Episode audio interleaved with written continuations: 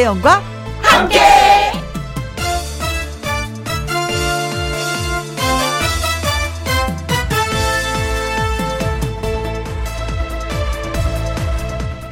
오늘의 제목 안 해도 되는 고민 숙취 때문에 고생하는 사람들이 있습니다.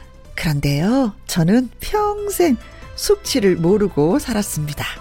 왜냐고요?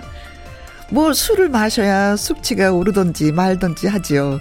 하여간 저한테는 숙취 걱정은 없다는 얘기입니다. 친구 중에 아들 바보들 있습니다. 그런데요, 저는 평생 아들 바보가 된 적이 없습니다. 왜냐고요? 아들이 있어야 아들 바보가 되죠. 저는 딸만 있거든요. 사실 그런 거 많아요. 남들은 식욕 부진이라고 하는데 평생 입만 나쁜 적이 없었던 사람도 있고요. 키 큰 사람은 키 안 커서 고민한 적 없어요. 뭐 다 그렇습니다. 그래서 얘기지만 사람들이 일생 고민하는 일들 중에 70% 이상이 고민하지 않아도 될 일, 혹은 자기하고 관계없는 일에 대한 고민이라고 해요. 고민해도 소용없고 걱정을 해봐야 해결도 되지 않는 일 갖고 머리 싸매지 말자고요. 괜히 심각해지지도 너무 진지해지지도 말고 그냥 비우고 헐렁하게 살아봐요, 우리. 그렇게 마음 편안한 오후 시간 됐으면 하면서 2021년 4월 4일 일요일 김혜영과 함께 출발합니다. KBS 이라디오 매일 오후 2시부터 4시까지 누구랑 함께 김혜영과 함께 4월 4일 일요일 첫 곡은 최백호의 낭만에 대하여 였습니다. 광고 듣고 다시 옵니다. 김혜영과 함께 노래 듣고 와서 가수 요요미 씨와 함께 사연 창고 문 열도록 하겠습니다. 최기봉님의 신청곡이에요. 강혜연의 왔다야.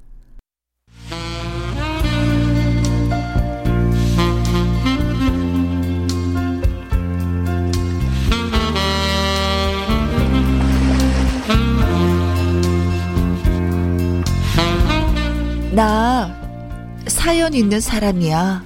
하는 분들의 이야기를 잘 들어드리고 잘 소개해 드립니다.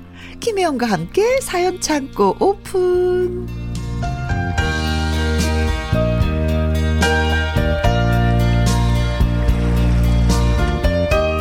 사연을 전하는 트롯 요정 가수 요요미 씨입니다. 안녕하세요. 안녕하세요. 해피바이러스 노래하는 요정 요미요미 요요미입니다. 네.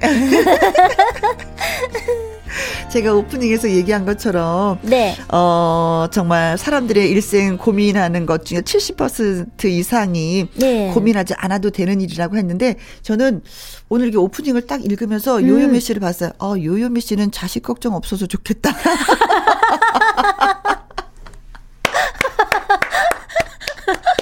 아 정말요? 그렇게 생각하셨어요? 아주 큰 복이에요. 자식 걱정이 없으니까. 요요미 씨는 요즘에 뭐가 걱정이고 고민이에요? 요즘요? 응? 요즘에 글쎄요. 어? 제가 워낙 성격이 음. 긍정적이고 그래서 그런가 음, 음, 뭐가 이게 고민이고 뭐가 스트레스고 그게 없어. 그런 게 아직까지는 없는 것 같아요. 아, 다행이다, 진짜. 내 스스로가 지금 행복하다는 거잖아요. 네, 맞아요. 그쵸. 네. 아니, 그럴 수밖에 또 없었던 게 뭐냐면, 어저께 저, 어, 아, 어제, 아, 엊그저께인가? 목요일 날 목요일 날. 어, 그 실시간 생방송 하는 거 저 봤어요, 또. 아니 오늘 댓글을 이게 댓글창이 빨라서 그런가 어? 이제 아예 아- 그냥 이렇게 보고 계신가 봐요. 어, 어, 혜영 언니가 이제 그죠? 댓글을 못 달겠어. 그리고, 그, 촌스러운 그 사랑 노래 부르기 전과 후가 댓글 달리는 게 달라졌어요. 그렇죠. 옛날에도 좀 네, 빨랐는데, 요즘엔 더 빨라졌어. 어 맞아요 맞아요. 어, 아, 그래서, 그래서- 못 읽겠더라고요. 어, 음. 저도 이렇게 댓글 좀 읽고 막 이렇게 얘기해야지 하는데 이제 읽지도 못하겠어. 그러니까 행복할 수밖에 없는 거야, 요즘에. 그런가 봐요. 어. 아, 그 혜영 언니 있는지도 모르, 몰랐었네요. 어, 아, 어떻게 무슨 말을 하나. 다 지켜보지. 아, 그게 또 저의 낙이에요. 어. 어, 어, 정말요? 네. 어, 너무 요요미 씨. 보는 거, 또 신성 씨 보는 거. 어. 아무튼 내 가족이다라고 생각하면서 네. 보니까 그렇게 좋을 수가 없어. 행복하다. 아, 아. 얘네들 늦게까지 또 하네. 아, 진짜 자야 되는데. 막 이러면서. 그래서, 그래가지고 끝나면은 집 가서 아주 뻗죠. 어, 마지막에 심수봉 씨 노래하는 거, 예, 다 듣고 했었어요. 아유, 음. 감사합니다. 아니, 근데 저 깜짝 놀란 게, 어떤 거요? 어, 어, 일본에서도 듣고, 베트남에서도 듣고 계시더라고요. 어, 요번, 요번에 실시간 방송했을 때는 어, 진짜, 오, 전 세계 분들이 오신 어. 것 같아요. 깜짝 놀랐어요. 어, 저도 그거 깜짝 놀랐어요. 아, 그렇구나. 오, 아주 뿌듯했어요. 아, 감사합니다. 에이, 좋았어, 좋았어, 좋았어. 네. 자, 그 좋은 기분으로 우리 또 사연, 어, 소개를 해드리도록 해요. 네. 자, 첫 번째 사연이 되겠습니다. 음, 요유미 씨가 먼저 기분 좋으니까 소개해주세요. 네. 먼저 익명 요청해주신 남자분이 음, 보내주셨습니다. 좋아요, 남자분. 꼭, 꼭 반드시 꼭 익명으로 해주세요. 알겠습니다. 네. 익명. 혹시나 들킬까봐 자세한 정보는 절대 밝히지 않을래요. 음, 제가 요즘 하루에도 열 번은 고민하는 일이 있어요. 우리 회사 동료 중에 강렬한 냄새로 자신의 존재감을 알리는 분이 있습니다. 어, 퀴퀴하고 어, 뭐라 설명할 수 없는 유상한 냄새로요. 그분이 지나갔거나 굳이 어, 가까이 다가가지 않더라도 음, 어 이게 이게 무슨 냄새지? 킁킁 하고 보면 그분이 근처에 있고 그렇습니다. 저만 그렇게 느끼는 것도 아니에요. 음. 냄새의 주인공이 그분이라는 걸 다들 아는데 한마디도 못하고 있습니다.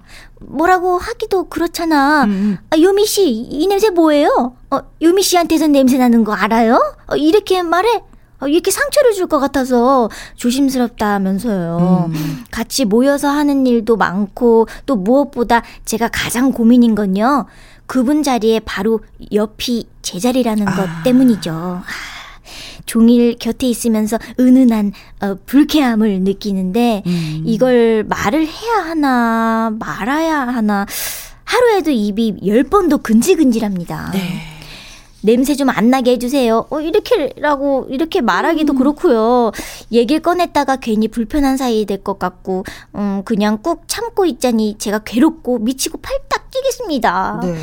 두 분이라면 어떻게 하실 거예요? 다른 사람들은 다 맡는 냄새를 본인은 모를 수도 있는 걸까요? 아, 음. 다른 사람들은 다 맡는 냄새를 본인은 모를 수도 있는 걸까요? 어, 그, 그러게요. 어. 자기 자신은 잘 모를 수도 있겠죠? 아, 항, 아니면 뭔가 항상 나는 그런 끼끼한 냄새라면 알 수 있어요. 왜냐면 음. 가족들이 얘기했을 거야. 어, 그 가장 가까운 사람. 아, 음. 가족들이. 네. 근데 여기서 이제 어디에서 나는 냄새냐 이거죠. 겨드랑이냐, 음. 입 냄새냐, 음, 발 냄새냐, 음. 어, 뭐 그런 게 있잖아요. 어. 음, 이거는 저는 어 건강상의 문제예요. 건강해지잖아요. 그럼 입 냄새도 안 나고 맞아요, 맞아요. 네, 음. 겨드랑이에서 나는 거는 수술을 또 가능해요. 어, 또 그런 게 있더라고요. 네, 수술을 할 수가 음. 있고 발은 발도 건강하면 이 땀에서 냄새가 많이 나는 거거든요. 음. 건강하면 되는데 이분이 진짜 어느 부분인지 모르지만 건강하지 않다는 증거예요 음, 이게. 음, 음. 그렇기 때문에 지금 음. 당장 얘기해도 이게 당장 어떻게 냄새가 안 날 수 있는 건 아니야. 음, 그, 그, 그렇죠. 어. 맞아요. 음. 네. 그래서 본인도 이걸 알고 있을 거예요. 어. 음. 근데 주위 사람들이 아 한, 한 굳이 음. 어, 얘기를 해야지 되나? 그런데 또 얘기를 해줘야지 이 사람이 더 조심을 하고 치료를 받으러 다니는데 나는 원래 냄새 나는 사람이야 라고 본인 스스로가 인정해버리고 거기에 안주해버리면 이게 치료가 안 되는 거거든요. 그, 그쵸. 또, 또 어떻게 보면 사람들이 또, 이게 또 피할 수도 음, 있으니까. 음, 음, 음. 그리고 음. 사람이 이 코에 이게 안 좋은 그 향기가 아니라 냄새잖아요. 냄새와 향기는 음. 다른 거잖아요. 네네네. 그렇기 때문에 괜히 모르게 머리가 아프고 인상이 찌푸러지는 경우가 있어. 어. 그쵸. 음, 네, 더군다나 옆자리에 앉아 계시니까 더 많이 피해를, 음. 그죠? 더 많이 그 냄새를 맡게 되는 거잖아요. 또 코가 예민하신 분들은 이게 머리가 아파요. 맞아요, 맞아요. 머리가 너무 아프다 그러세요.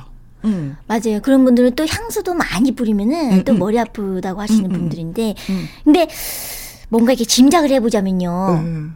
청국장 냄새는 아닌 것 같아요. 그러니까 발 냄새는 아니라는 것 같아요. 아, 그죠? 그렇지. 구수한 냄새라고 어, 어, 그렇지. 어, 할 수도 있는데 네. 그게 아니니까 어, 발냄새는 아닌 것 같고 음. 옛날에 어 충무로의 그 영화가 진짜 한 6, 70년대, 80년대 진짜 예. 어 옛날 그게 아주 아, 옛날에 네네네네 발냄새가 아주 독한 아저씨가 있었어요. 음. 근데 제작사에서 돈을 안 주잖아요. 음. 그럼 이 아저씨를 그 집으로 보내버려요. 그럼 그 아저씨가 그 집에 있는 거야. 그럼 집에서 발냄새가 진동을 해. 그래갖고 돈을 다 이렇게 줘요. 줘야지 돼. 안 주면 이 아저씨가 안 가. 거기 누워서 몇 날 며칠을 잠자고 먹고 자고 해요. 오. 그러니까 막 머리에 머리가 아파갖고 예. 응. 그래서 돈을 받아오고 막 이랬다고 한 얘기가 있었거든요. 어. 전설처럼 내려오는 얘기가 아, 있었거든요. 정말요? 네. 오, 전설 음, 같은 얘기구나. 근데 이제 바로 옆에 앉아 계시니까 살짝 얘기를 해서 음 이거는 네가 건강에 문제가 있는 거야. 너 냄새나 이게 아니라 맞아, 맞아. 네가 건강에 약간 어느 약한 부분이 있는 것 같은데 그 치료하면 이거 없어져. 음. 너 한번 병원에 다녀오는 거 어떨까라고 넌지시 그냥 살짝 얘기해 주는 건 어떨까 음. 예, 싶습니다. 어디 음. 어디 몸에 안 좋으신 거 아니에요? 하면서 음, 음, 음. 기분 안 나쁘게 그렇지. 어, 말해도 괜찮을 것 같아요. 어. 다 망설여 하시는 너거 냄새. 나서 사람들이 얼마나 힘들어하는지 알아? 이런 것이 아니라 음. 너가 잇몸이 약간 약한 것 같아. 음. 한번 치료해 보는 게 어떠니? 예. 뭐 이런 거. 응. 살짝 콩 말해 보시면 어 그렇게 약간 이렇게 음. 부드럽게 해서 음 말씀을 해주시면 그분들이 알고 좀 더 조심하면은 네. 좀 덜 나긴 나요. 네, 덜 나긴 나요. 음. 그쵸, 그쵸, 네, 네, 네. 아, 근데 좀 괴롭긴 괴로운데, 근데 그분의 또, 근데 회사분들이 너무 선하고 착하다. 그니까요. 음, 마음에 상처 입을까 막 말 한마디 못하고 음. 모든 분들이 살짝씩은 그래도 좀 피해를 입고 있는 거잖아요. 맞아요. 음, 그리고 음. 그런 마음이면 회사가 음. 진짜 잘 될 것 같기도 합니다. 네. 예쁜 마음들. 네. 자, 아무튼 말씀을 살짝 드려서 치료받는 걸로 했으면 어떨까 네. 생각해 봅니다. 김경남의 님의 향기. 그래서 그분한테서 향기가 났으면 좋겠어요. 네, 노래 들려드립니다. 가수 요요미 씨와 함께하는 김희영과 함께 사연 창고 이번에는 김유라 님이 보내주신 사연이 되겠습니다. 네. 개성의 시대. 남의 눈 신경 안 쓰고 내 마음대로 내 멋대로 사는 게 멋진 세상이라지만 우리 딸은 문제예요. 문제. 어, 무슨 문제가 있어요? 요요미 씨, 아 정말 좋겠다. 자식 걱정 없잖아. 이제 여기서 또 나오, 나오는 자식 거예요? 걱정하잖아 지금. 딸 아이가 올해 23살입니다. 네. 지난주에는 머리를 분홍색으로 염색하고 왔더라고요. 음. 아무 예고, 예고도 없었습니다. 그래서 집안 식구들이 뒤집어졌어요. 어울리기라도 하면 말을 안 하겠는데, 아, 제 딸이지만 정말 그 머리랑 얼굴이랑 아니다, 아니야 싶었습니다. 평소에 하고 다니는 옷차림도 문제입니다. 호피 무늬 티셔츠에 음. 이상한 지퍼가 주렁주렁 달린 바지에 가방은 무슨 보따리 장수도 아니고 사람 하나 들어갈 수 있겠다 싶은 짐을 들고 다닙니다. 예쁘게 꾸미고 다니란 것도 아니고 제발 다른 사람들처럼 평범하게 다녀라. 응? 제발 하고 말했더니 네. 내가 이게 좋다는데 뭐가 문제야? 다른 사람들한테 인정받으려고 사는 거 아니거든. 개인의 취향 존중 좀 해주세요. 좀 합니다. 정말 말이 안 통합니다. 개성도 좋지만 솔직히 어딜 같이 나가기가 창피합니다. 집 안만 나가도 다 딸 아이만 쳐다보는 것 같아서요. 그죠. 이러다 말겠지 싶다가도 막상 애가 하고 다니는 걸 보면 속이 터져요. 제 마음 이해 가시나요? 이 사연은 우리 혜영 언니가 잘 아실 것 같은데요? 난 이 마음 100% 공감이야. 저희 딸이 네. 외국에 좀 있다가 왔어요. 아, 네네네. 근데 이제 아이를 데리러 가야 되잖아요. 집이 음. 많으니까. 네. 공항을 딱 갔는데 저기서 봐도 내 딸이야. 음. 거기서 의자에 앉아 있더라고요. 네네 네. 내 딸인데 네. 저 발길 돌리고 저 멀리 가 있어. 왜 왜요 왜요 왜요 왜요 왜요 옷차림이나 뭐 이런 뭐 머리 모양이나 뭐 이게 순간 같이 있는 게 어머 얘 하고 이름 부르면서 다가가 다가가기가 너무 창피한 거야. 왜냐면 왜요? 머리를 노랗게 물들이고요. 코를 뚫었어. 그때 그때가 그때가 따님이 몇 몇 살 때예요 언니? 그때 20대에 한, 한 다섯 살쯤 됐나? 음. 근데 코를 뚫었어. 그다가 거기다가 쪼리 신발 있잖아요. 그거를 신고 아주 짧은 반바지를 입고 오. 그 앉아 있는데 아, 내딸 아니었으면 싶더라고 그 순간. 계속 그랬어요? 그래서 그래서 가다가 다시 돌아서 왔어요. 근데 애 아빠가 이제 데리고 왔는데 네. 엄마 나못 봤어? 그러는 거야. 엄마 어디가 왜 나 못 봤어? 그러는 거야. 아니 못 봤어. 그러고 말았어. 그냥 상처가 아, 될까 그랬어요? 봐. 근데 도망가고 싶더라니까요. 음. 근데 어머니가 그러잖아요. 저는 이제 그러고 나서 집에 와서 네. 어, 다시 저는 왜 그랬는데? 했더니 아이들이 다 그래서 한 번 해봤는데, 엄마, 이제 나 그만 할 거야. 그러니까 한 번 해봤으니까 됐어. 그러더라고요. 오. 그래서 저는 안심이 됐는데, 이분은 계속 그러고 있으니까. 이거 어떡하나. 이분은 분홍색이네. 네, 저는 사연이 있는데, 그 우리 딸 그 장면이 떠올라서 자꾸 웃음이 나는 거예요. 근데 그게 때예요. 따님이 서른 살 아니면 뭐 음. 나이가 50, 60대서도 이렇게 하고 다니시겠어요? 아니에요. 그러면 어떡하죠? 그냥 두세요. 23살, 에, 23살이라고 하셨으니까, 네. 한, 조금 더 하긴 네, 할 조금, 거예요. 조금 더 많이 할 것 같아요. 네. 왜냐면, 그리고 직장 음. 생활 하잖아요. 네. 이 머리로 회사 못 다녀요. 그건 그래요.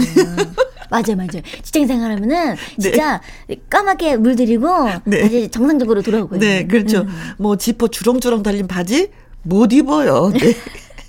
그 학생 때 뭐 본인이 하고 싶어 하니까 그것만 하게 그냥 눈 감아 주시면 어떨까. 그래서 음. 어머니가 그래서 직장 다닐 때 이렇게 안 할 거지? 그것만 이제 물어보시고 네, 그럼 안심하셔도 돼요. 맞아, 너무 걱정 안 하셔도 돼요. 네. 진짜. 이거, 그래도 꾸미는 게 또 자유니까. 어, 뭐 네. 뭐라고 못 하실 거예요. 근데 또. 어느 날 이 바지를 다 버려들 때 딸이 아, 아 속상해. 내가 왜 이런 옷만 입었지?라고 할 수도 있어요. 음, 후회할 수도 있겠다. 네네네네. 그죠? 네, 네. 호피무늬, 호피무늬. 보따리 장수, 가방도 보- 보따리 장수라고 하셨으니까. 네. 아유 진짜. 그 가방에 저 들어갈 수 있는 거 아니에요? 좀 들어가지. 딸 가진 부모들은 이런 면에 있어서 많은 고민들을 좀 해요. 음, 맞아요. 어, 엄마의 음. 취향과 안 맞는 모습들을 많이 다니거든. 원래 어렸을 때 음. 더 현란하게 꾸며요. 그렇지. 음, 그렇지. 저도 그랬거든요. 네, 그렇습니다. 음. 네. 그리고 그 유튜브 보면은 그 꾸미는 그 장면들이 얼마나 많아요. 얼마나 많아요. 예, 따라하고 싶을 겁니다. 어머니 조금만 참아주세요. 참아야 된다. 참아야 되느니라. 참아야 되느니라. 네. 자, 윤신혜 씨의 노래 듣습니다. 어쩌란 말인가. 그래도 참아야 되느니라. 참아야 되느니라. 윤신의 어쩌란 말인가요? 자, 이번 사연은 어떤 분이 보내주셨는지요? 네, 이번 사연은요, 김현웅 님이 보내주신 음, 이야기입니다. 네. 친구들한테 물어봐도 진지하게 들어주질 않아서 다른 분들 생각은 어떤지 궁금해서 라디오에 사연 보냅니다. 네. 우리 회사, 우리 부서에 작은 냉장고가 있어요. 네. 일하면서 재미도 낙도 없는데 그나마 좋은 건 냉장고 안에 간식 채워두고 음. 입이 심심할 때마다 일하다가 열받을 때마다 네. 소소하게 꺼내 먹는 거였는데요. 좁은 냉장고에 꽉꽉 뭐가 많이 차 있지만 빈틈을 노려서 쭉쭉 제가 산 간식을 넣어뒀죠. 네. 그런데 최근 제 간식이 하나둘 사라지기 시작했어요. 헐. 회의하고 속이 답답해서 어김없이 냉장고로 갔습니다. 네. 문을 열고 보니까 어? 어? 내가 마시려고 사뒀던 딸기 우유 어디 갔지? 아무리 뒤져도 없는 거예요. 한 번도 이런 일이 없었는데 누가 자기 건 줄 알고 착각하고 마셨나? 처음엔 그냥 이렇게 넘겼어요. 네. 근데 그걸 시작으로 제 초코우유, 제 커피, 제 초콜릿, 아, 단 거를 좋아하시는구나. 네. 제빵 하루에 하나 둘씩 간식이 사라지더라고요. 네. 화가 난 저는 이제 간식에 메모지까지 붙였어요. 네. 땡땡팀 부서 김현우 거. 어, 뭐? 유치해 보였지만 건들지 말라는 일종의 경고였어요. 네. 제 간식이 사라지는 일은 근데 계속되고 있었어요. 아이고야. 하필이면 냉장고가 제 자리에서 안 보이게 멀리 있어서 그 앞에 의자를 가져다 놓고 누가 내 거 가져가나 감시할 수도 없고 네. 사실 좀 의심 가는 사람이 있기는 한데요. 네. 심증만 아이고. 있어서요. 아, 그쵸. 이런 아. 건 어떻게 알아요. 아유. 그렇지. 저는 어쩌면 좋을까요? 네. 아, 그 앞에다 CCTV 달아야죠. 돈 많이 들겠는데. 돈 많이 들겠는데요, 언니? 아, 이거 어떡하지? 그래도 범인을 잡고 싶으면 어쩔 수 없죠. 달아야지. 네. 그니까요. 음. 음, 근데 있으면 나도 출출한 상태에서 뭐가 우유가 있거나 뭐 뭐가 예. 빵이 있으면 예. 먹고 싶은 생각은 들 거야. 그쵸? 그게 또 꽉꽉 채워놓으신다고 하고 네. 하니까 이게 네. 막 이렇게 뭔가 하나 두 개 이렇게 있는 것도 아니고 네. 간식이 있어. 어, 어 이게 간식 우리를 위해서 음. 채워주셨구나 이러면서 그냥 하나 하나씩 그렇죠. 드시는 거거든요. 그죠? 어, 그 냉장고에 뭐가 많이 들어있을까? 그게 궁금하다. 그쵸? 다 간식일까? 아니면, 음, 도시락을 싸가서 먹을 수 있게끔 반찬도 들어있는 건가? 반찬도 있을 수도 있고 어, 궁금하다. 네. 냉장고니까 음. 아, 내게 없어진다. 내게 없어진다. 음. 내가 언제 먹으려고 넣어놨는데 그게 없어졌다. 아, 순간 서운하죠. 많이 서 서운하죠. 그쵸 서운하잖아요. 음, 아, 네, 그리고 그, 범인을 잡고 싶은데 맞아요. 심증은 있는데 물증이 없어. 일하는 동안에 또 이 답답한 마음을 이 쫓고 근데 어떨 때는요, 우리 딸 아이들이 이제 자기네들이 먹으려고 음. 진짜 뭐 뭔가를 사놨는데 어 있으니까 보이니까 먹는 거예요. 우리는 네, 그럼 가족이 사놨으면 누군가가 먹어도 상관이 없겠지라고 생각하고 먹었는데 맞아요. 어떨 때는 아이들이 어? 내 거 왜 먹었어? 이래요. 아, 되게 서운해. 엄청 서운해요. 그래서 왜 엄마가 먹으면 안 되는 거야? 아니 내가 먹으려고 사놨는데 아니 그럼 넉넉하게 좀, 좀 사오지 왜너너 음. 거만 딱 사왔어? 그럼 나, 나도 좀 상해갖고 마음이 기집애. 너 내가 사과 사는 거너 다 먹었잖아. 너도 먹잖아. 막 이러면서 유치하게 싸우게 돼.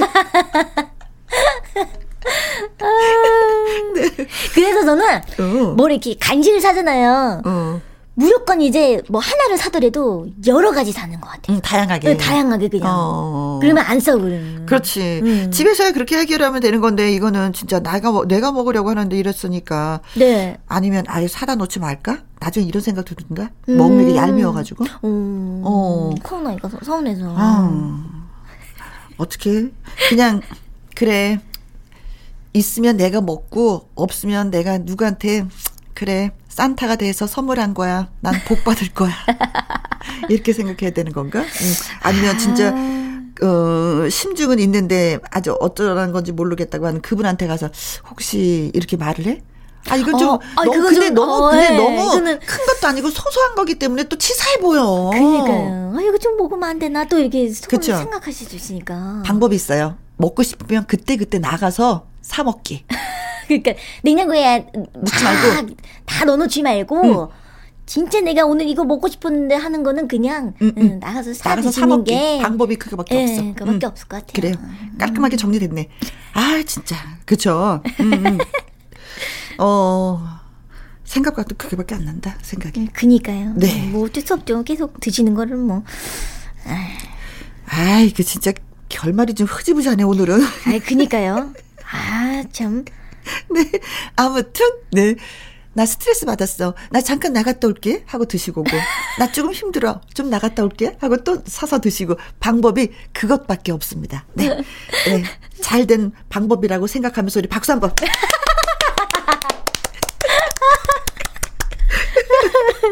네, 냉장고에 예 우유, 네 초콜릿 빵 넣어 놓으시면 안 돼요. 네. 안 돼. 혼자, 혼, 혼자 드세요. 네, 김성배 안 돼요, 안 돼. 김희영과 함께 사연 창고 목현정님의 사연 이제 소개해 드릴게요. 네. 올해 45살 결혼 안 한 여자 사람입니다. 네, 반갑습니다. 같은 처지예요. 요림 씨하고. 네. 작년에 코로나19 때문에 진짜 힘들었었는데 어찌어찌 지나가고 45 됐더니 제 동생이란 애는 저한테 어머 언니 이제 반 90이다. 반 90. 어, 얄미워. 어라 90, 반 90. 하면서 놀리기나 하고 생각해보면 40살 이후에는 나이를 한살 한 살 먹는다는 것 자체가 괴로운 일 같아요. 음. 예전에는 거뜬했던 것도 힘들기만 하고 피곤이 무엇인가를 알아가는 과정이랄까? 체력도 떨어지고 몸도 삐그덕 삐그덕 고장나고 그렇습니다. 이제 곧 제 생일이 돌아오는데 그래서 말인데요. 결혼 생각 없으니 혼자고 제 생일에 미역국 끓여주는 사람도 없어요. 음. 생일에 스스로 미역국 끓여 먹는 것도 딱해 보이려나 생각도 드네요. 혜영 언니, 인생의 선배로서 올해 반 90이 된 저에게 어떤 격려와 위로의 한마디 해주신다면 참 좋을 것 같습니다. 하셨어요. 음, 음 마흔다섯. 아, 지가 제가 생각하기엔 진짜 너무너무 좋은 나이고, 할 것도 너무 많고, 네. 음, 음, 그런 나이고, 도전해보고 싶은 것도 많은데, 음, 생일이 돌아오니까 또 순간 또 우울할 수도 있겠네요. 그죠? 음. 그렇죠. 아니, 이쪽, 마흔다섯이면 결혼해서 내 생일이야? 그러면 뭐 남편도 있고 아이들도 있고, 음, 어, 저들이 나의 생일을 준비하고 있겠지? 음, 그쵸. 음, 그럼 나는 깜짝 모르는 척 하면서 깜짝 놀래줘야지? 음. 어, 아니면 내가 받고 싶은 선물을 남편한테 직접 말을 할까? 뭐 이런 생각들도 많이 하는데, 네. 그런 생각은 전혀 할 수 없는 분위기잖아요. 근데 뭔가 사연을 들어보니까요, 언니. 음. 음.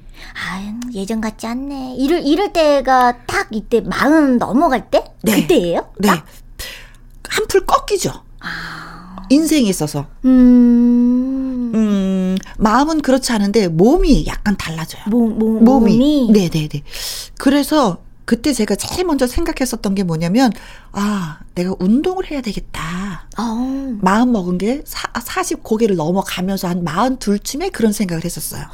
음. 그런데 마음만 먹지 그게 안 되더라고요. 음. 한 그래서 45쯤부터는 이제 본격적으로 네. 진짜 안 되겠는 거예요. 체력이 어. 진짜 막 딸려요. 그래서 45부터는 진짜 본격적으로 운동하기 시작했었어요. 오. 그래서 지금은 되게 많이 건강하고 좋아졌는데 네네네. 음. 뭐, 꼭 뭐, 내가 45인데, 지금 열심히 잘 살아오신 것 같아요. 근데 네. 이제 동생이 그 말 한마디에 훅 한번 내가 꺾인 건데, 음, 그냥 상황에 맞게 사는 거, 편안하게 사는 거. 너는 너의 인생 살고, 나의 나는 나의 인생 살고, 모든 걸 다 남처럼 뭐 해보면서 살 수는 없는 상황이잖아요. 그렇죠. 맞아요. 그리고 뭐 음. 이렇게 동생분이 이렇게 말씀하셔도 음. 그냥 목현정님께서는 음. 그냥 묵묵히, 지금처럼 그 묵묵히, 네, 묵묵히 그냥 내 처지에 네. 맞게 사는 게 정답이 아닌가 맞아요. 예, 음. 생각합니다. 이제 그러나 다만 한 가지 꼭 챙길 것은 꼭 건강. 건강 건강. 네, 혼자이기 때문에 더 건강을 잘 챙겨야 돼요. 아. 내가 아프면 누군가가 뭐 어떻게 해주겠지 이게 아니거든요. 맞아요. 내가 아프면 스스로 어, 많이 챙겨야 어, 되니까 병원에 가야 되고 내가 아프면 약국도 얼른 얼른 가야지 되고 네. 상비약도 미리 좀 딱 준비해 놓고 음. 이런 걸 잘 하셔야지 서러움이 덜하지 그렇지 않으면 서러움이 더 배배로 다가와요. 음. 음. 아플 때 특히 그렇습니다. 아플 때 그래서 혼자 음. 있으면 서러워요. 네. 음. 반면에 자식 걱정 없잖아요.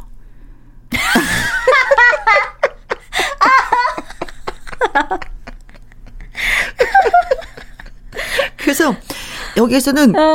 내가 결혼을 안 했기 때문에 이런 이런 것이 나빠 하고 비교하지 말고 예. 결혼을 안 했기 때문에 이런 이런 장점이 있어. 장점 라고 생각을 하시고 맞아요. 그 장점을 찾으세요. 뭔가 장단점이 다 있, 긴 있지만 음. 장점을 더 많이 장점의 비중을 주시면. 크게 두는 거지. 음. 그렇죠. 음. 나는 언제나 자유롭고 내가 가고 싶은 데 갈 수 있고, 어 그렇잖아. 밥을 하지 않아도 되고 매여 있지 않아도 되고 음. 내가 버는 돈 내가 나를 위해서 많이 쓸 수 있고 이런 음. 장점들을 굉장히 많이 있을 거예요. 찾으세요.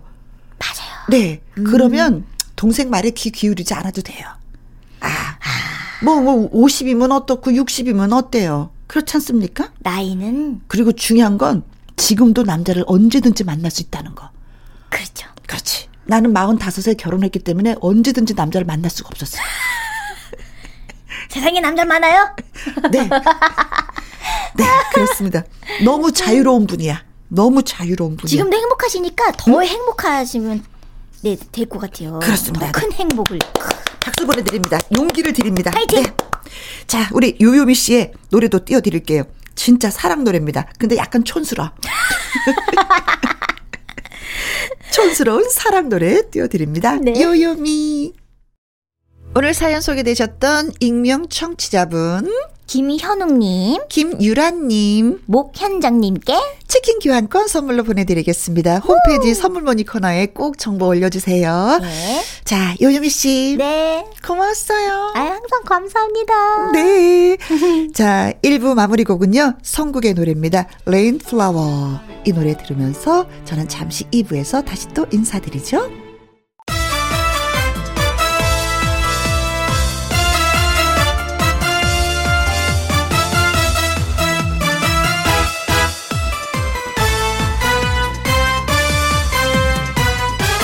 김혜영과 함께.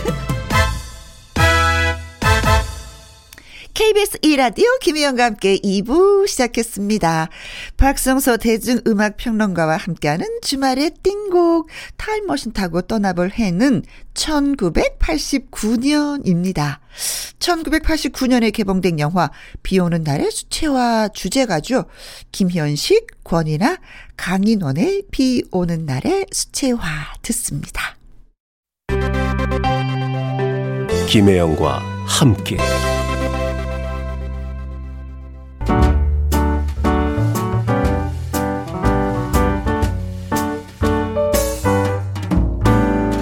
김희영과 함께해서 드리는 선물입니다. 이태리 명품 구두 바이네르에서 구두 교환권, 발효 건강 전문 기업 이든 네이처에서 발효 홍삼 세트, 오직 생녹용 유풍열 건강에서 참진 녹용즙, MSM 전문 회사 미스 미네랄에서 이봉주 마라톤 유황 크림, 대한민국 1등 건강기능식품 에버콜라겐에서 에버콜라겐 인앤업 플러스, 마스크 전문 MSK 인더스트리에서 휴클린 KF94 마스크. 주식회사 비엔에서 정직하고 건강한 리얼 참 눈이. 1등 코스메틱 브랜드 퍼스트랩에서 미백 주름 기능성 프로바이오틱 세럼. 상쾌한 아침 전략 페이퍼에서 세계의 선택 RU21 20년 전통기업 예인수산에서 해물 그대로 팩. 온 가족 세제 컨센서스에서 세탁 세제와 섬유 유연제. 튼튼한 모발의 비법 모두 유래서 한방 샴푸. 바이오 기술로 만든 화장품 소노 스킨에서 초음파 home care. 바이오 기술로 만든 화장품 소노 스킨에서 초음파 home care 세트. 하림 이 닭에서 100% 쌀과 물로만 지은 하림 순수한 밥 한 접시의 행복 일곱 별 간장게장에서 게장 세트. 주식회사 한빛 코리아에서 아이래쉬 매직 돌래쉬. 30년 떡 장인 삼척 서기 기정떡에서 웰빙 기정떡. 엄마와 딸이 함께 쓰는 여성 청결제 For My Daughter 그리고 여러분이 문자로 받으실 커피, 치킨, 피자, 교환권 등등등 선물도 보내드립니다.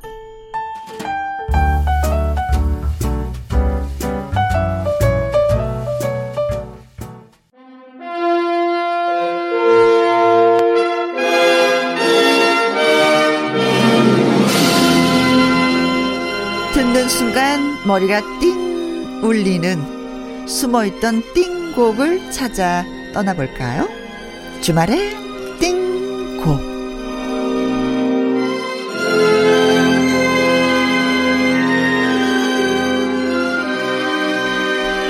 이분이 쏙쏙 골라온 노래 믿고 들을 수 있습니다.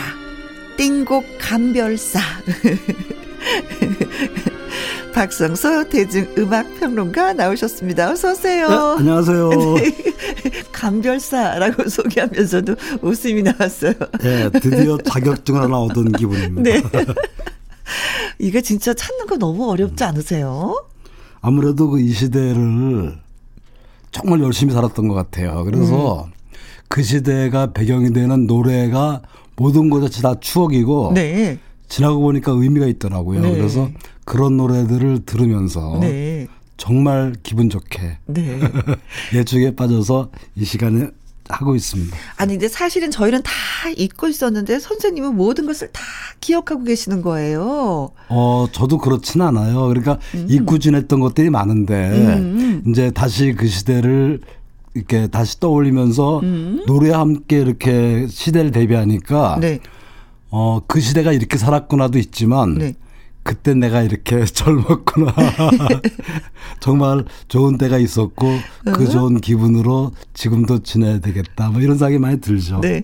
그래서 저희는 뭐 기억하는 노래가 그때 하면 뭐 몇 곡밖에 되지 않지만 선생님은 참 많은 노래들을 기억하고 또 캐내는 거잖아요. 진짜 그런 거 보면 아, 전문가 선생님이셨구나. 음악의 진짜 젊은 시절을 모두 송두리째 그러니까 그 시대를 어, 열심히 살았던 음. 지금 아마 그 4, 5, 60대들이 갖고 있는 기억들 네. 그거랑 같이 같이 하는 보통 사람 그 시대 유행어죠 보통 사람입니다.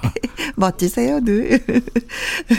자, 저희가 음, 코너 시작 전에 듣고 왔던 노래가 비 오는 날에 딱 들으면 너무나도 좋은 그리고 비가 오면 떠오르는 그 노래였었어요. 비 예. 오는 날의 수채화.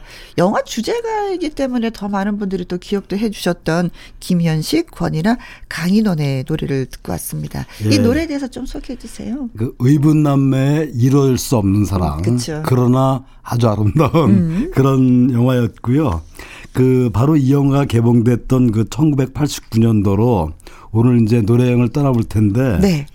정말 그해 영화는 이렇게 수채화처럼 아름다웠지만 음. 사실 각종 사건으로 얼룩진 또 그런 해였는데요. 어떤 사건이 어, 있었을까요? 대표적인 그 게. 조선대학교 학생이었죠. 이철규 군. 그리고 음. 그렇게 그 많은 그 이 젊은이들이 그 민주화 운동을 하면서 의문의 죽음을 당하기도 했고 네. 또 진압 경찰들도 여러 희생된 희생된 사건이죠. 부산 동의대 사건. 음. 어, 그런가 하면은 그 이에 그 평양에서 열린 세계 청년 학생 축제 때 그 대학생인 임수경 양이 아. 정부 승인 없이 그 무려 45일간 그 평양을 방문한 일도 있었죠. 그때 당시 진짜 뭐 나라가 발칵 뒤집혀졌다라고 표현을 해도 그렇습니다. 그렇죠. 그 더구나 그 이보다 앞서서 당시 그 평민당 소속의 그 서경원 의원이 유럽 여행 중에 그 체코를 거쳐서 북한을 방문한 사실이 뒤늦게 알려집니다. 그래서 뭐 구속되고 이런 사건도 네. 있었죠. 정치권은 그야말로 그때 당시 공안 정국이다. 예, 공안 정국의 소용 소리에 빠졌다 라고 표현을 해도 진짜 과언이 아닐 정도로 그렇습니다. 예. 그 세계 정세에도 뭐 굉장히 그 이 변동이 심했죠. 그러니까 중국 천안문 사태도 이때 있었고요. 네. 또 베를린 장벽이 드디어 무너집니다. 뭐 그런 일도 있었고. 아니 천안문 사태하고 베를린 장벽 붕괴하고 같은 해였어요? 예. 그래서 그 젊은이들은 그 핑크 플로이드의 Wall 이걸 합창해가면서 정말 오. 축하 분위기를 지냈던 네, 뭐 그런 해였구나. 분위기도 있었고요. 네. 뭐 그러한 그 1989년도로 이제 여행을 떠나보겠는데 이에 가장 큰 히트곡 두 곡을 먼저 준비했어요. 네. 먼저 들으실 곡은 그 노사연의 만남. 만남. 음. 그이 노래는 그 노사연의 이모부죠. 최대석 작사 작곡인데 그 이 노래는 꾸준히 그러나 뒤늦게 오랫동안 사랑받은 노래예요. 네. 뭐 역주행 히트곡이기도 한데 발표 2년 뒤에 그러니까 그 1991년에 그 KBS 가요 톱텐에서 5주 연속 1위를 차지하는 네. 그런 역주행 히트곡이기도 했죠. 네. 그때 당시 KBS 가요 톱10은 진짜 많은 스타들을 발굴하고요. 정말 노, 좋은 노래들을 많이 발굴했어요. 그렇죠. 그리고 KBS 톱10이 5주 연속을 해야지만이 스타다. 라는 것을 인정해주는. 그런 공식도 있었죠. 네, 그렇습니다. 그리고 이 노래는 그때 당시 선거 때마다 선거송으로 굉장히 사랑을 받았었던 것 같아요. 예, 여야를 막론하고 네. 선거송으로 썼죠. 그렇죠. 우리 만남은 우연이 아니야. 예. 이걸로 시작되는 말이 유권자들을 막 이렇게 끌어들이는 어떤 요소인 것이었는지 참 많이 그죠? 예. 선거송으로 불렸습니다. 예. 그 이 노래에 이어서 준비하는 노래는 화려한 날은 가고 그 유열 씨가 유열 씨. 1988년도에 발표를 했는데 바로 이 1989년도를 그야말로 풍미한 노래고요. 음. 그 경쾌한 리듬의 노래지만 이별을 주제 주제로 한 노래에서 가사를 음미하고 들으면 왠지 모를 그런 서글프게 아, 밀려오는 네, 뭐 그런. 노래인데 그 시간이 지나고 생각해 보니까 화려한 날이 간다고 서, 서글팔 필요 없는 것 같아요. 왜냐하면 또 화려한 날은 또 오더라고요. 음, 너무 가는 걸 아쉬워하지 말아라. 예. 더 화려한 날은 너를 기다리고 있다. 네. 자, 그런 노래 듣습니다. 노사연의 만남, 유열의 화려한 날은 가고. 노사연의 만남, 유열의 화려한 날은 가고 두 곡 듣고 왔습니다. 또 어떤 노래 들어볼까요? 예, 이번에 준비하는 노래는 그 1989년도에 또 하나의 히트곡이죠. 주현미의 짝사랑. 음~ 뭐 이때는 그 주현미 시대 주현미 씨의 그렇죠, 시대였습니다. 그렇죠, 그, 예. 그, 바로 이전에 그 신사동 그 사람으로 뭐 가수왕을 차지한 데 이어서 네. 89년 역시 그 짝사랑으로 연이어 가수왕을 차지합니다. 이듬해는 또 그 잠깐만을 네. 또 크게 히트 시키죠. 잠깐만, 잠깐만. 네. 네. 그러면서 많은 팬들로부터 사랑받는 가수로 자리하는데 네. 제가 인터넷 블로그를 보다가 이런 글을 발견했어요. 어떤? 주현미 씨에 대해서 참 묘사를 잘했다 싶어서 어? 제가 업어왔습니다. 그 잠깐 소개해드리자면 네. 주현미 씨는 개나리처럼 화사하고 어? 진달래처럼 은은한 촉감을 지닌 트롯 여신이다. 어. 그 봄날의 화창한 햇살처럼 경쾌한 목소리의 주인공. 봄에 어울리는 활력을 주는 가수 뭐 이런 아. 표현인데 어 제가 생각하는 주현미 씨하고 좀 네. 정확히 표현한 것 같아요. 네, 네 그래서 네, 네, 소개해드렸고요.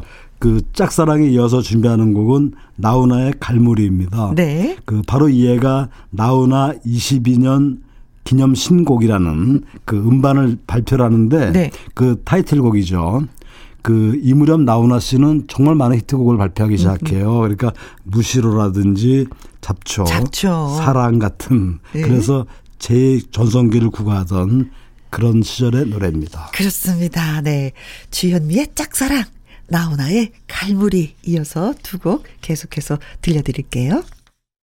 주말의 띵곡 박성서 대중음악 평론가와 함께 1989년 띵곡들을 쭉 들어보고 있습니다.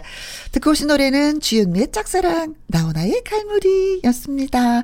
자, 이번에는 또 어떤 노래 들을까요? 네, 이번에 준비한 노래는 그야말로 1989년을 아름답게 수놓은 노래입니다. 음? 햇빛천의 유리창의 비. 네. 고병이 이정환의 어떤 그 그러니까 혼성 고병이 어, 네. 이정환의 혼성 포크듀엣이죠. 그렇죠. 그 이 노래는 그 발표하자마자 그 가요 토텐에서 역시 5주 연속 1위를 차지했고 그래서 골든 컵을 차지한 노래고요. 네. 그 당시에 그 한국 노래말 대상에서 아름다운 노래말까지 수상한 노래입니다. 네. 근데 이 노래는 마치 그 여성 멤버인 고병희 씨의 솔로곡처럼 느껴지는 노래예요. 그렇죠. 네. 그 이병헌 씨는 그 화음을 넣었는데 그렇죠. 그 고병희 씨는 늘 이 노래 때문에 또 이 노래 이후에도 그 솔로로 독립할 것을 많은 제의를 받은 가수예요. 네네네. 네, 네. 결국 그 이 멤버 이정환 고병희 씨는 각각 솔로로 독립해서 활동을 했죠. 그렇죠. 이 노래에 이어서 준비한 노래는 그 전주 부분을 듣는 순간 네. 아 이게 800의 감성이었지 이러면서 어떤 노래인데요? 그 바로 그냥 그 시대로 들어가는 노래입니다. 이승환의 기다린 날도 지워진 날도 에이. 아주 감성적이고 감미로운 목소리 그리고 뭐 그 감성이 이렇게 초콜릿처럼 노래 속에 녹아들어요. 정말 그 사랑의 마음을 애타게 그려낸 음. 그 80년대 발라드 명곡입니다. 네. 그 이렇게 노래를 소개하면서 갑자기 제가 20대 문학 청년 된 그런 기분이었습니다. 선생님, 20대로 돌아가는, 20대로 돌아가게 만든 노래. 네. 자, 햇빛촌의 유리창엔 비, 이승환의 기다린 날도 지워질 날도 두 곡 전해드립니다. 아주 방금 듣고 오신 노래는 햇빛촌의 유리창엔 비, 이승환의 기다린 날도 지워질 날도 였습니다. 예, 자. 오늘따라 그 8090 감성이 음. 정말 가슴을 울리는 좋아 뭐 그런 그런 분위기인데 네. 이 분위기를 계속 이어서 네. 이번에 준비한 노래는 그 여행 스케치의 네. 별이 진다네. 별이 진다네. 네. 예, 예, 예. 그 1989년에 그 명주대에서 열렸죠. 그 백마가요제. 음. 이 가요제를 계기로 만들어진 포크 그룹이에요. 아, 예. 그, 이, 당시에 그 백마가요제 본선에 진출한 10개 팀이 모여서 만들어진 그룹인데. 네. 이 중에서 그 별이 진단에는 그 나, 멤버 중에 남준봉 씨가 불렀죠. 예. 이 노래에 이어서 준비하는 노래는 그 이에 그 강변가요제 은상 수상곡입니다. 그 이때는 그 공교롭게도 네. 강변가요제라든지 대학가요제. 아, 뭐. 대학가요제가 그때 당시는 진짜 많았어요. 예, 그리고 예. 대학가요 축제 수상곡 중에서 음. 그 대중들이 알만한 노래가 거의 없었어요. 음. 유일하게 지금 이 노래 음. 박선주 씨가 부르는 귀로가 그 일반인들한테 네. 많은 사랑을 받, 받은 노래가 아닐까 싶어서 이 노래를 준비했고요. 네. 박선주는 그 앞서 말씀드린 남성 혼성 포크팀 여행 스- 스케치가 부른 그 자신들의 그룹송이죠. 여행 스케치란 노래, 네. 노래. 이 노래를 직접 만든 주인공이기도 합니다. 아, 노래까지 직접 만드셨군요. 네. 자, 여행 스케치 별이 진다네 박선주의 귀로 예, 듣습니다. 김혜영과 함께 여행 스케치 별이 진단의 박선주의 귀로 듣고 왔습니다. 예, 그 귀로를 오랜만에 들었는데 네. 이런 가사가 딱 가슴에 와닿네요. 어떤 가사예요, 선생님? 사랑한다는 말 못해도 안녕이란 말을 해야지. 어, 어, 네네. 야, 진짜 이 갑작스럽게. 이별을 통보받은 네네네. 그런 사람만이 생각할 수 있는 네. 말이 아닌가 참 싶고요. 옛날에 많이 불렀던 노래. 예, 상당히 그 안타깝지만 아름다운 표현이 아닌가 싶고, 네.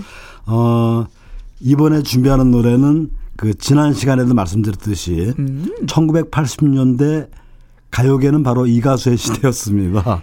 당시 어. 그 문화 예술계를 통틀어서 저요. 최고 스타였죠. 저요. 조용필. 그렇습니다. 네, 조용필. 그 조용필 씨 노래 안 듣고 갈 수가 없는데요. 네. 당시에는 정말 집집마다 조용필 음반 한두 장쯤 아, 없는 그럼요, 집이 그럼요. 없었어요. 아, 저도 있었으니까요. 예, 네. 턴테이블이 없으면 그 테이프가 그렇죠. 테이프라도 있어야 되는 뭐 그런 슈퍼스타였는데 그 지난 시간에 들었던 노래는 모나리자죠. 조용필의 10집 음반에 수록됐는데 그 조용필의 열, 번, 열 번째 음반은 두 장으로 나와요. 파트 1, 파트 2. 네. 그 파트 1은 그 1988년도에 그리고 파트 2가 바로 아, 그 1989년도 군요. 1989년도에 발표되는데 그 정말 가슴 아픈 절절한 이별 노래 중에 하나죠. Q. Q. 네. 네, Q를 준비했습니다. 알겠습니다. 자, 이 노래 Q가 아무래도 오늘 예, 끝곡이 될 것 같습니다. 어, 저는 예, 여기서 또 선생님하고 또 헤어져야 되겠네요. 예. 그렇죠. 선생님 오늘도 수고 많이 하셨고요. 예, 다음 감- 주도 또 기대해 보도록 네, 하겠습니다. 감사합니다. 네. 자, 남은 주말 편안하게 잘 보내시고요. 내일 오후 2시에 다시 또 여러분 곁으로 돌아오도록 하겠습니다. 지금까지 누구랑 함께, 김혜영과 함께.